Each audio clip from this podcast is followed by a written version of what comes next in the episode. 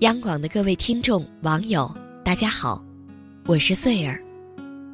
最近看到一些文章，讲年轻人的婚恋观，总是逃不开三观，总体都是在强调三观一致，相处不累。而我在想，到底何谓三观？人生观、价值观、世界观。通俗的讲，人生观。是人这辈子应该怎么活？价值观是人这辈子什么才是最珍贵的？世界观是这个世界是什么样的？良好的三观，让我们了解这个世界，也重新认识自己。一份关于九五后的数据报告显示，在最看重伴侣的哪个条件一项中，三观一致。战胜了性格、外表、经济，跃居第一。三观一致，真的那么重要吗？那么，到底什么是真正的三观不合呢？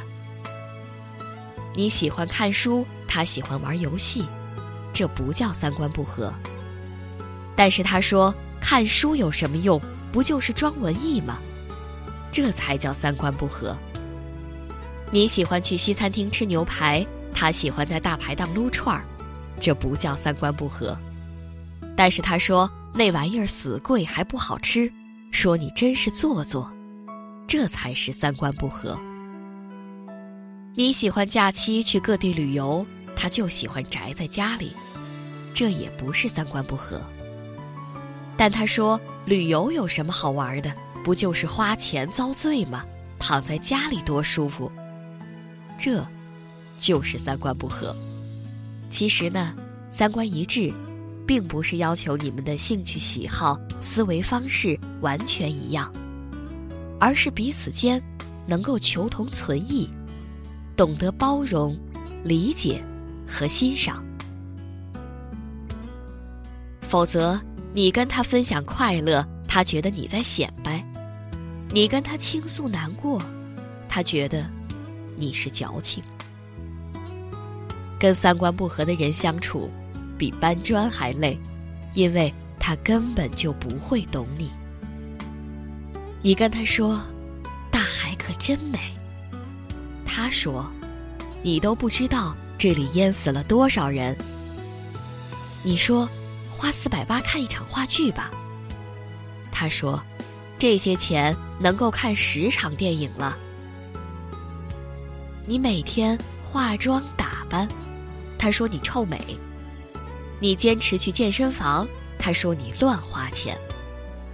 你喜欢买鲜花装饰家里，他说开不了几天就败了，还那么贵，买它干嘛？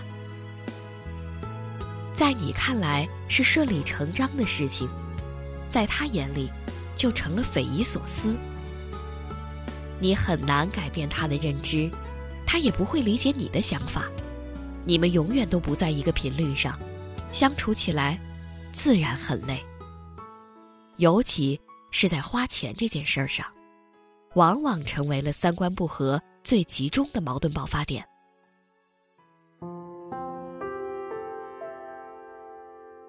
我有一个好朋友，跟他的先生出去旅游，当时旅行社提供了两种套餐，一种一千八，但是包含购物；另一种。是三千五纯玩团，他想选三千五纯玩的，但他的先生认为，既然都是一个目的地，当然选便宜的划算，就算被拉去购物，坚决不买就是了。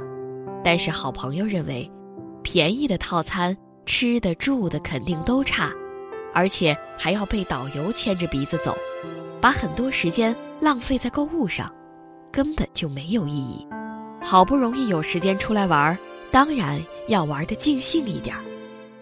最后两个人大吵一架，不仅旅游没去成，还闹得不欢而散。这样的例子呢，说起来生活中还有不少。小到几十块的咖啡，大到几十万的汽车，太多的婚姻因为消费观的不同，大吵大闹。而在吵闹中，我们忘记了初心，其实初心很正，但是当初心很正碰上了三观不合，就悲剧收场。久而久之，没有人再记得这场旅行的初心了。虽然都是很小的事情，但在三观不合的人面前就成了心累；在三观一致的人眼里，就成了舒服。他喜欢玩游戏，但是也支持你看书；他喜欢宅在家里，但是也愿意听你分享旅途中的趣事；他喜欢撸串儿去大排档，但也能陪你走进西餐厅。有一句话我很喜欢，叫做“同频才能共振，交流才能交心”。三观一致的核心，在于理解、包容和沟通，而这些。正是现在大部分亲密关系中所缺乏的。我们都想要支配甚至控制对方，但往往忘记了每个人都是独立的个体。我们越是控制，对方距离我们越远。这一路上不断的有人上车，有人下车，离开的人不必追。分别不会让你们渐行渐远，而三观才是你们之间最遥远的距离。好了，今天的夜听就为您分享到这里，我是穗儿，晚安。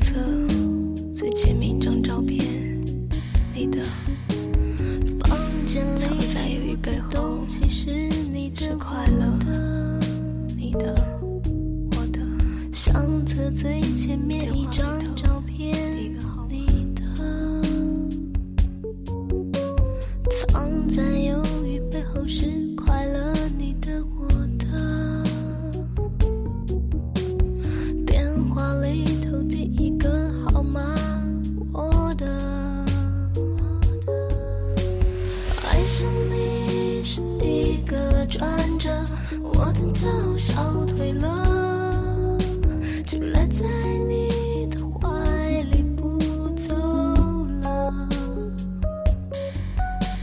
爱上你